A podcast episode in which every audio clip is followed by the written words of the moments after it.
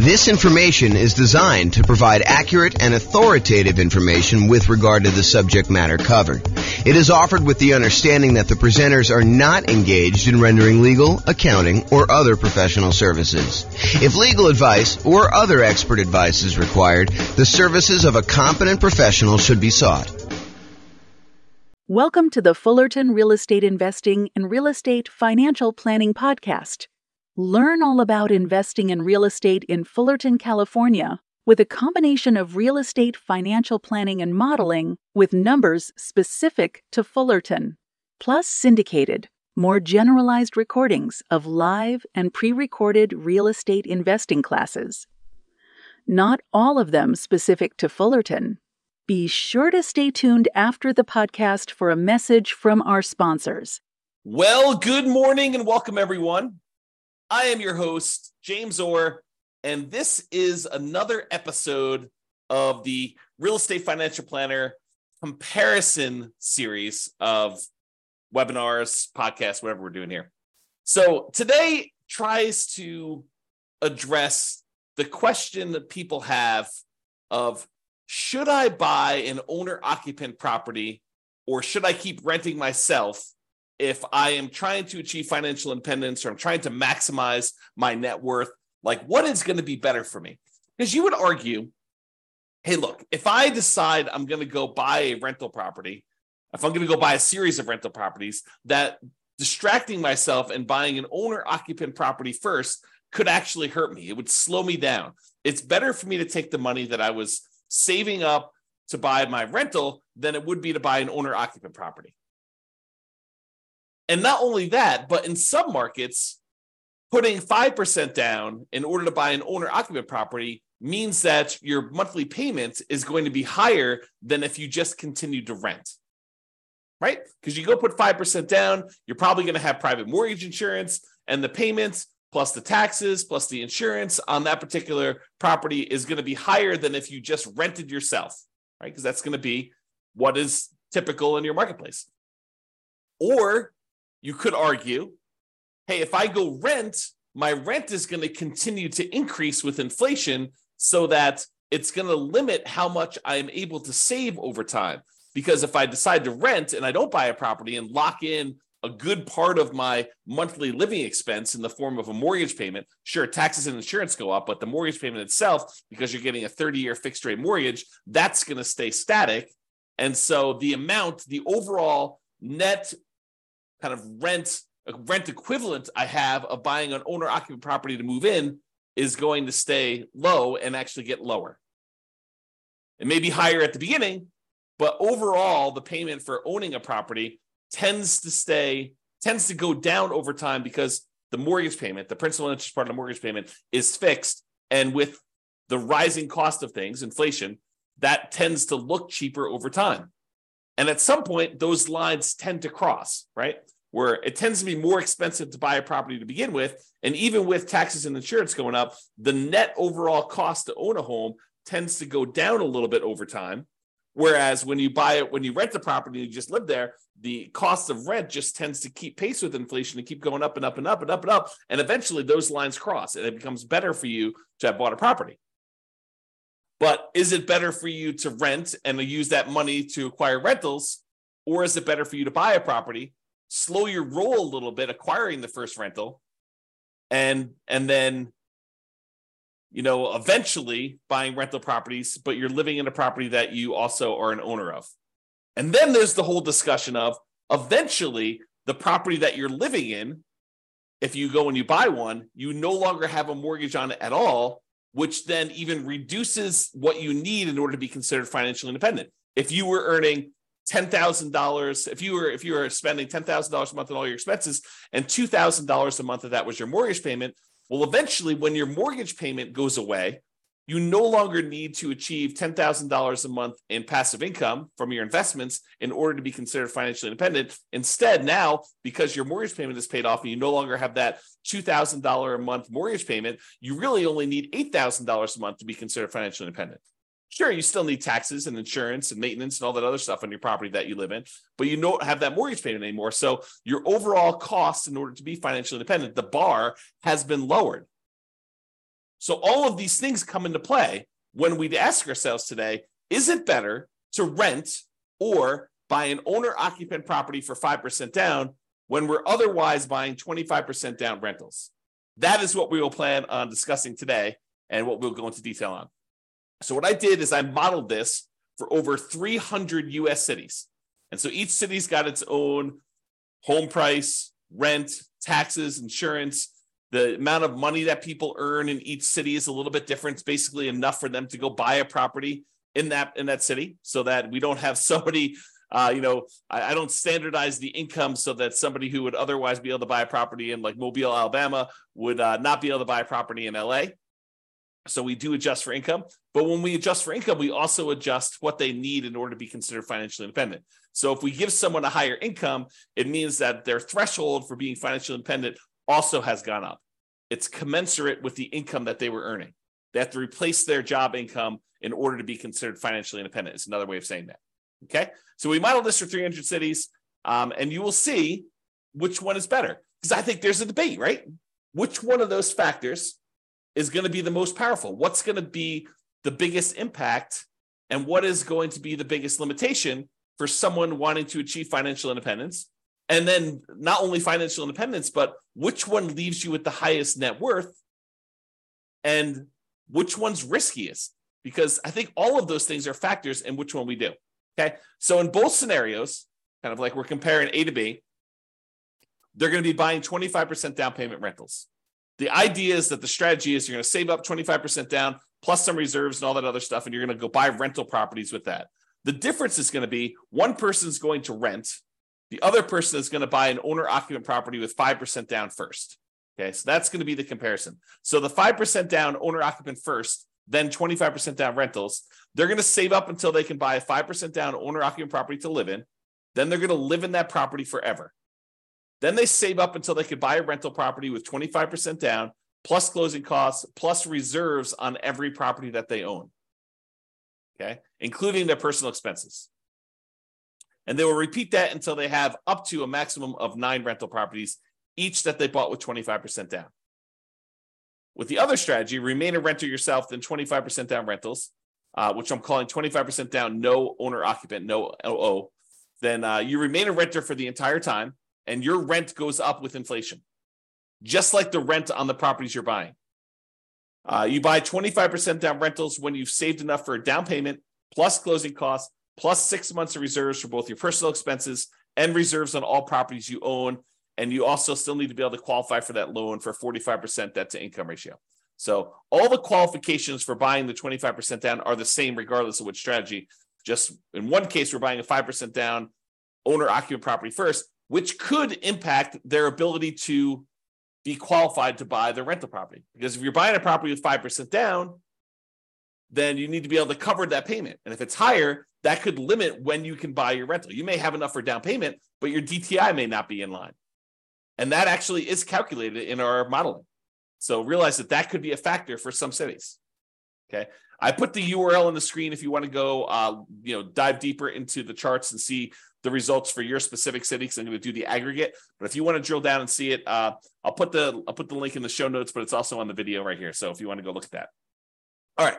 So in order to be considered financially independent, what they need to have is the income from their rental properties, net of all expenses, and the income they have from investing money in the stock market, which any extra money they have, we assume that it's invested in the stock market. But any income they have coming from the stock market um, needs to exceed their personal expenses. And so we calculate the money from the stock market as the amount that they have invested times the safe withdrawal rate, and then we convert that to monthly.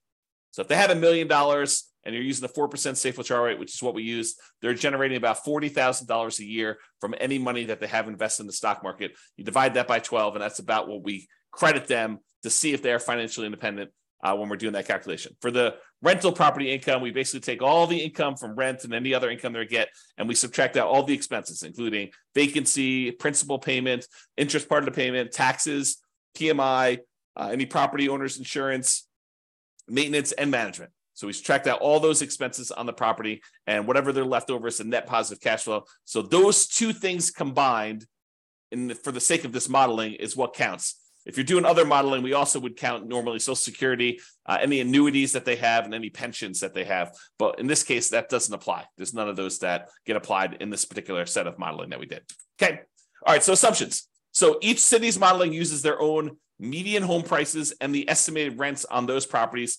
Um, I'm not an expert on all 304 cities that we basically did this modeling for. So if you happen to go drill down into your city and you're like James, you know your numbers are off a little bit, you know the uh, rents are a little bit higher, or the the property values are a little higher, or taxes are a little bit lower, or whatever it is that you think is off, reach out to me and we can make those corrections, rerun all the numbers, and it'll update everything for us. Okay, so go ahead and reach out if you have that there. Also, we did not apply any of the 88 strategies that we have to improve cash flow you know, kind of known for these 88 strategies that we have for massively improving cash flow on rental properties. And we did not apply any of those strategies at all. So this is sort of just like out of the box, not optimized strategies. Okay.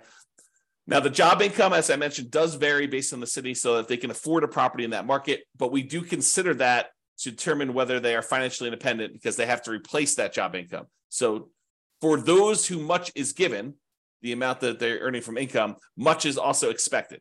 So if you live in a city that you know the properties are cheaper, you don't have to make as much money and you don't have to replace as much money in order to be financially independent. When you live in these more expensive cities, you do have to earn more money. Okay. Uh, we start with just enough down payment to buy that 5% down owner occupant property. Even if they're not buying the owner occupant property, everybody starts with the same amount to try to make this even. Okay. So that's sort of like a head start to get them to that first 25% down payment if they're not buying the owner occupant. Otherwise, they have enough to buy that owner occupant property pretty much upfront because they give them we give them five percent down plus uh, two percent in closing costs to help them acquire the property. So um, basically, that would be what they need. So they still need reserves. So it may not be that they're buying it in the initial month. Uh, when they're doing the nomad model, which they're not, they would be moving out of their properties, but they're not doing that in this case. So I'm going to make a change here.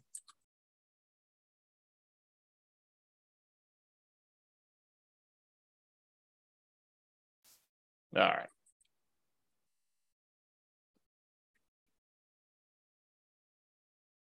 There we go. So interest rates. So when buying the owner occupant property, we assume they're getting an interest rate of 6.5% when they put 5% down. But in addition to that, they will have private mortgage insurance. That private mortgage insurance is because they put less than 20% down. And that would actually go away once they get below 80% loan to value. So it would be there until they get the 80% loan to value. Then that would drop off and that would make their housing costs a little bit less at that point. When they're buying rental properties, because they're putting 25% down, their interest rate is estimated to be 6.75. Okay. And they do not have PMI in that case. When they have any extra money that they have while they're waiting to do stuff with it, would be invested in the stock market and they're earning 7% on their stock market investments. And I modeled this out for 100 years. If you want to see uh, all my assumptions, you can go to realestatefinancialplanner.com forward slash model, pick your city or pick one of the special reports and drill down. You can see all the assumptions I use for my modeling. All right, so let's get to it. So financial independence achieved. So which one do you think is going to be better? Is it going to be better for someone to actually buy an owner occupant property move in, live there, and then start saving up to buy 25% down properties? Or is it going to be better for them to just remain a renter, start saving up for their 25% down properties, and do that strategy?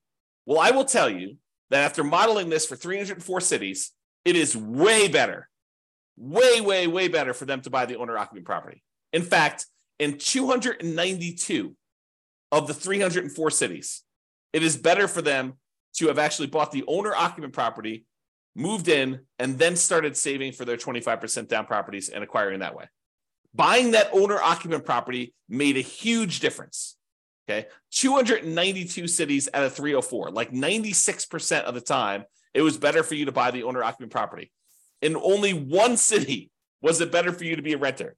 In 11 cities, it was the same. It didn't matter.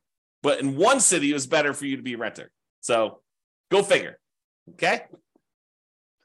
So this shows you like the when the people achieve financial independence. And one of the things I want to point out is there's a lot of them that the reason it's better is because they paid off that owner occupant property and that's what moved them over the edge to being financially independent. This one big peak right here is when people had an owner occupant property, and because they bought that very early on, and about 30 years later is when they paid that thing off. That means that because they paid off their owner occupant property, they no longer have a mortgage payment. And so the amount that they need in order to be financially independent drops by whatever that amount of their mortgage payment was. So if they needed $8,000 to be financially independent and the mortgage payment was 1500, now they only need 6500 in order to be considered financially independent. And sometimes as soon as they just pay off that property, then it moves them over the edge because they were already at 6500. They weren't at the 8000 they needed. Maybe they're at 6700, but as soon as that property gets paid off, then they actually trigger being financially independent. And so you have a bunch of them happen right then, as soon as they pay off that owner occupant property. You don't get that effect when you are a renter. When you are renting yourself, you never have your property get paid off. You are always paying rent on that property. I've been watching um, I've been watching a new documentary series about finances on Netflix. Won't say which one. But one of the things they discuss on there is this idea of it's okay to rent. It's okay to not buy property. And while I totally agree it is okay to not buy property, um, and that is okay to rent, you don't get this benefit if you rent.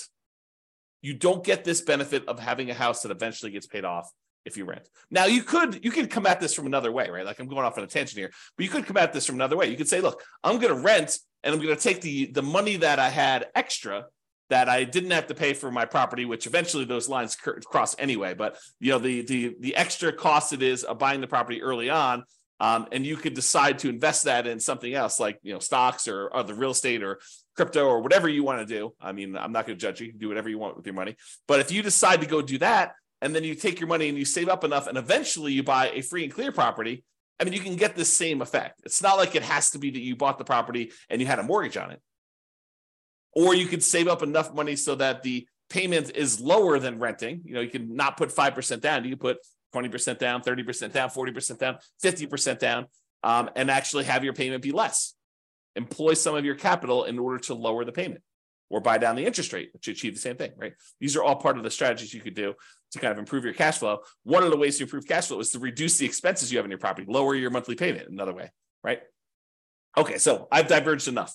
So this just shows you how much different it is for things. And you know, most of the time it's different for, I don't know, I'd say less than 10 years right? Because that's a difference of 10 years or so. Um, and it tends to increase the more expensive the property is. It tends to be faster, a larger amount faster, the more expensive property you have. Some of the earlier ones, it's a little bit faster, but not that much faster uh, based on home price.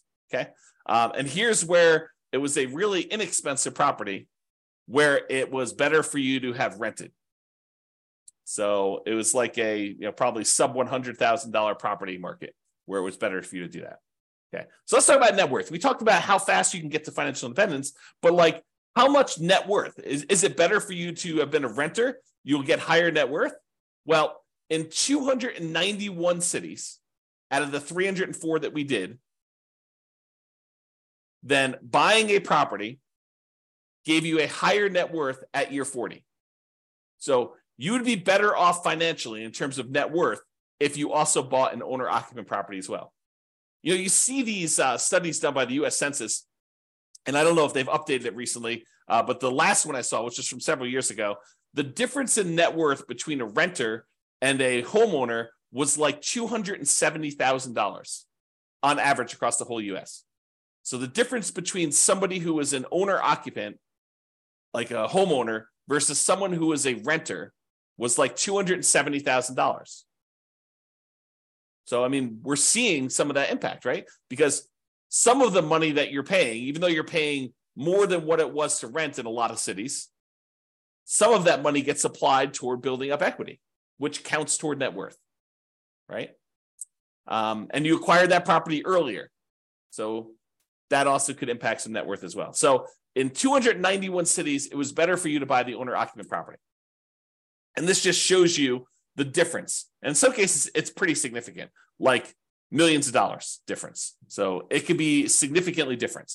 Okay, so now let's kind of summarize some of these different things. So the difference in net worth. So I, I have both this broken out for average and for median. So for average, if you buy the owner occupant property, your net worth at year 40, we kind of snapshot at year 40, is about $11 million. Where your net worth in year 40, if you decide to rent instead of buying an owner occupant property, is about $8.45 million. That's a difference of $2.6 million on average, or about 23.6% better for you to go buy an owner occupant property. And that's on average. On median, it's a little bit closer.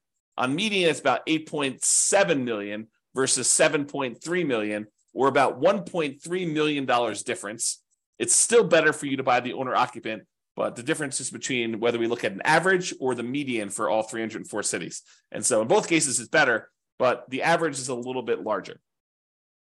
Um, so the uh, the time it took you to be financially independent, this is where I start sounding really sleazy, like late night infomercial sort of dealio. Ready? So, what if I could save you six years from having to work a job that you hate.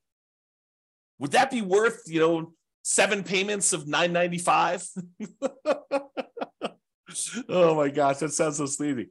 But that's really what we're talking about, right? Like if you if I showed you, look, hey, look, you're, you're considering doing this 25% down strategy. Should you buy an owner occupant property at 5% down, or should you buy a uh, or should you rent to do the 25% down? Well, I'm telling you, look, if you do the if you buy an owner occupant property, on average, you will save 74.8 months. It's 74.8 months faster for you to be financially independent if you buy the owner occupant property. Now, sure, there are ones that are much slower than that. There are ones that are much faster than that. And so it's really going to be your city that you need to look at, determine that. But on average, it's about six years and two months, six years and almost three months faster for you to actually buy an owner occupant property. That's on average. On median, it's even more. It's 104 months which if my math is right, well, let me just do the math on the calculator rather than do this in my head. What's 104 months divided by 12?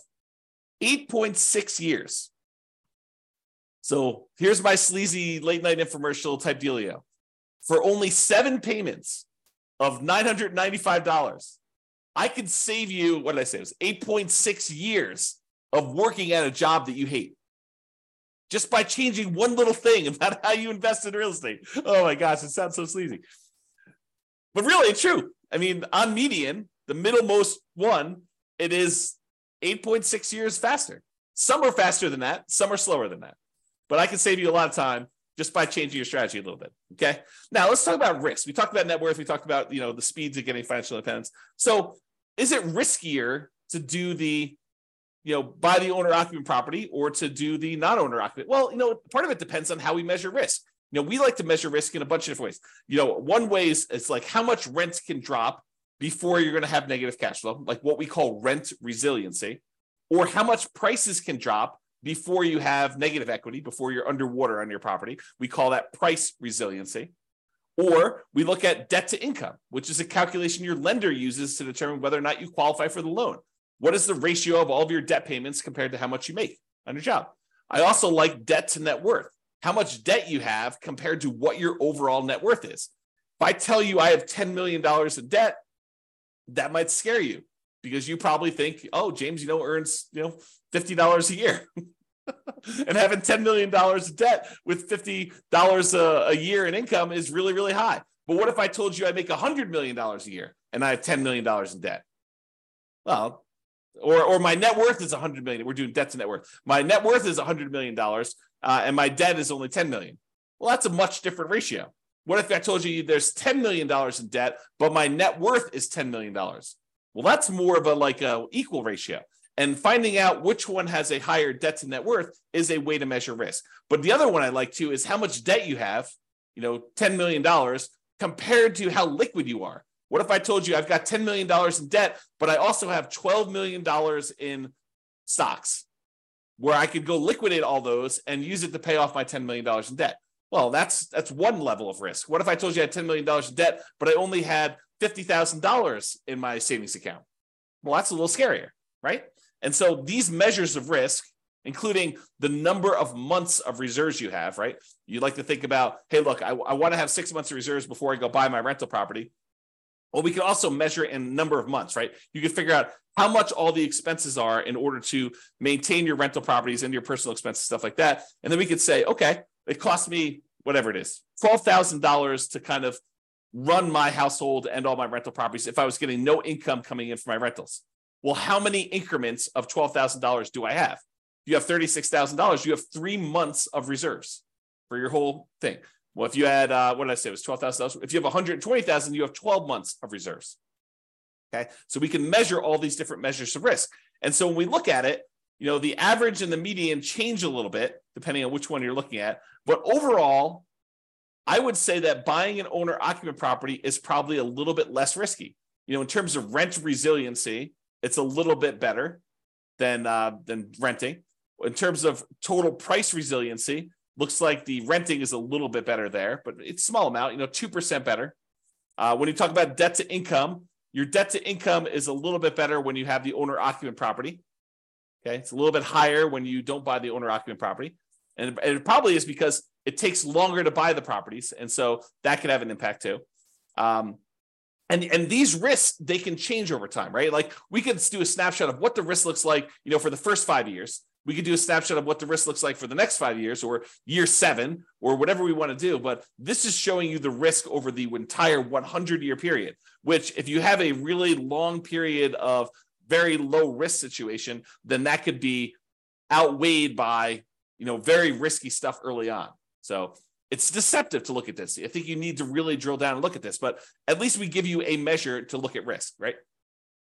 Uh, in terms of debt to income, a little bit better for you to buy the owner occupant in this case. And uh, for the debt to net worth, a little bit better for you to have rented in that case. And debt to account balance, it's a little bit better for you to have bought the owner occupant. And then for months of reserves, it was way better for you to actually buy the owner occupant property because eventually that thing gets paid off and some of your expenses go down. So I think that that's a major factor in what's going on there. All right. So as I mentioned a couple times throughout here, you could apply all the 88 strategies that we have to improve cash flow to get these numbers to look better, right? You know, at, at least for the rental side of things. Now we've basically been using median price properties and what rent might be on each one of those properties. You should be able to choose and do better than this, right? I think if you do any type of effort in finding and selecting properties and applying any of these 88 strategies, you should be able to do better than what I've shown on here. And as I mentioned, if you're an expert in your market and you think my numbers are wrong, please do reach out so we can update those so that they get better for everybody. So, in conclusion, in our current market conditions, our current prices, our current interest rates, our current rents, and it is uh, May 15th, 2023 when I'm doing this. And I'll do updates over time. I'm trying to do one of these classes a week as part of a series but we'll kind of go through all the different comparisons we've got and then we'll come back and revisit and update things. And the website will get updated as i rerun numbers because once i update prices and interest rates and things like that i rerun everything. And so if you're visiting these charts on the website after this video they may be different. They're likely to be different because prices and interest rates and everything else changes which changes everything okay? So in our current market conditions current price current interest rate, current rents in about 304 US markets using what I would consider to be less than ideal median price and rents on properties, buying an owner occupant property when you would otherwise be buying 25% down rentals is a faster path to financial independence in 292 of 304 cities, about 96% of the cities. Okay. And for net worth, Buying an owner occupant property first also gives you a higher net worth in 291 of the 304 cities, about 95.7% of them. The market does matter a little bit, but in general, you should probably buy an owner occupant property. That is what the conclusion should be. Okay. It is best if you look closer at your specific market and apply as many of the 88 cash flow improving strategies as practically possible to improve on your implementation. Again, go check out the realestatefinancialplanner.com forward slash model to be able to see all the details. Hope you enjoyed this class. I hope you enjoyed the series. I, I, I kind of like the comparison and dispelling some of the myths out there about should you do X versus Y and you know why it's always better to do Z versus R or whatever you're trying to do, right? Like the idea that people have these things in their mind, like, you know, oh, that's silly, James. Everybody knows that it's better to do this. Really? really? That that's that's a belief you have. And then we go do the math and we find out that maybe it's not even like the majority of the time that that is the case. Sometimes it is. Sometimes it's like this, where it's like 96% of the time it's better to do one strategy than another. But other times it's not nearly as close. You know, it's a third of the time or two thirds of the time it's better to do this or half of the time it's better to do this and and sometimes it matters like what market you're in from a kind of like price where it's always better in more expensive markets to do it this way or it's always better in cheaper markets. So all these things matter. And i think comparing them and and like learning about these different nuances can help you become a better overall investor and better at helping your friends and family when they tell you in their market that they're considering doing this and you're like that doesn't make any sense. We always do it this way. And maybe in your market that's true but maybe in their market that's not true. So i don't know a little bit of uh what is it like what, what do they call it a little bit of grace for other people and what they're choosing to do and how they're choosing to do it because it may not be the same for them as it is for you i think that's one of the things we're we're kind of adjusting here and and realizing as we do these. All right, that's all I got for you. Have a great day, everybody. I will talk to you all soon. Bye bye for now. With home prices up, mortgage interest rates up, and rents up, but not quite enough to counteract the higher prices and interest rates. Cash flow on rental properties in Fullerton is harder than ever. Book a call with the Real Estate Financial Planner to apply our proprietary 88 strategies to improve cash flow on your rentals. See the show notes for a link to schedule your call and improve your cash flow today. If you're a real estate agent, lender, or professional in Fullerton that wants to help our real estate investor listeners, consider reaching out to learn about collaboration opportunities with this podcast. We'd love to add more value to our listeners by having you assist our investors buy, sell, and finance their real estate investments. See the show notes to schedule a call to discuss collaboration opportunities.